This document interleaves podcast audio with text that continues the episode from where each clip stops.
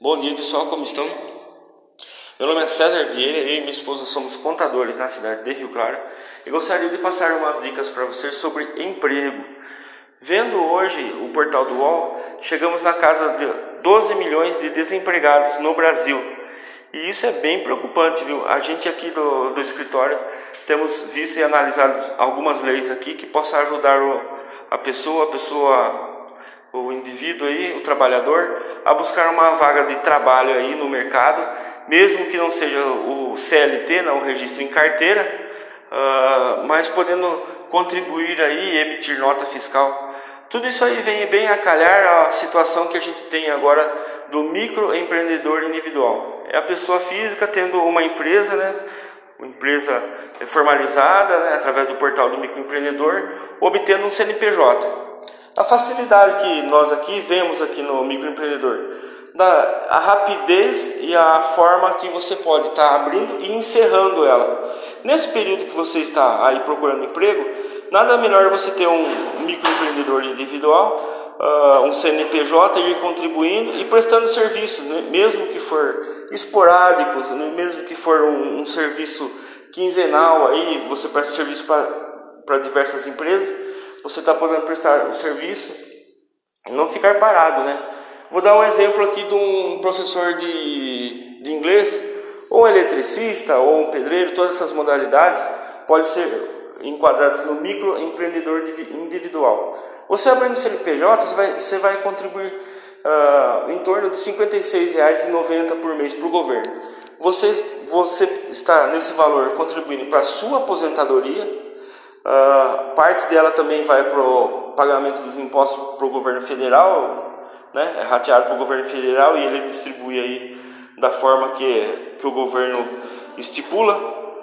Uh, você também pode participar de licitações, tem prioridade, quem tem a pequena empresa ou microempreendedor individual, você pode vender para o governo, né? O governo contrata também vários professores, contrata é, mão de obra, eletricista, encanador, todas essas profissões aí. Vou passar uma lista das profissões que podem ser enquadradas no microempreendedor individual. Para que você também, nesse período que você está parado, você contribuindo mensalmente com R$ 56,90 em média, você está contribuindo para a sua aposentadoria, né? E gozar todos os benefícios da, da aposentadoria aí, dos auxílios maternidade, tudo que o INSS Previdência pode te oferecer. O que vale é você sempre estar empregado em movimentação, né?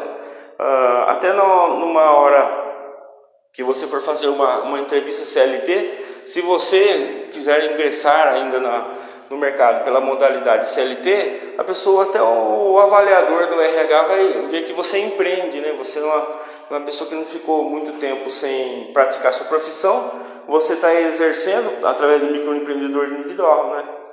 Aí a burocracia é a mínima, né? O governo vem bem a calhar a lei da liberdade econômica, que o governo incentiva, né? É, resumidamente aqui eu quero explicar, incentiva o trabalhador a empreender, a ter suas ideias e praticá-las elas de forma autônoma, com mínimo de redução da burocracia, alvarás, né?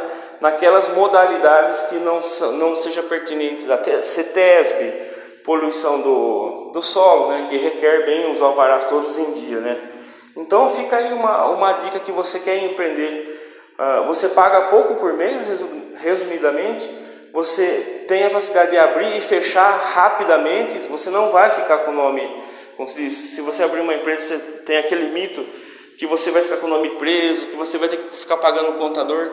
A exigência do microempreendedor individual nem é necessário o contador, como se diz, é só você guardar as suas notas de compras, uh, você declarar, fazer a sua declaração anual, guardar as suas notas de vendas, né? Está guardando, fazendo um arquivo de tudo para fazer a sua declaração uma vez por ano.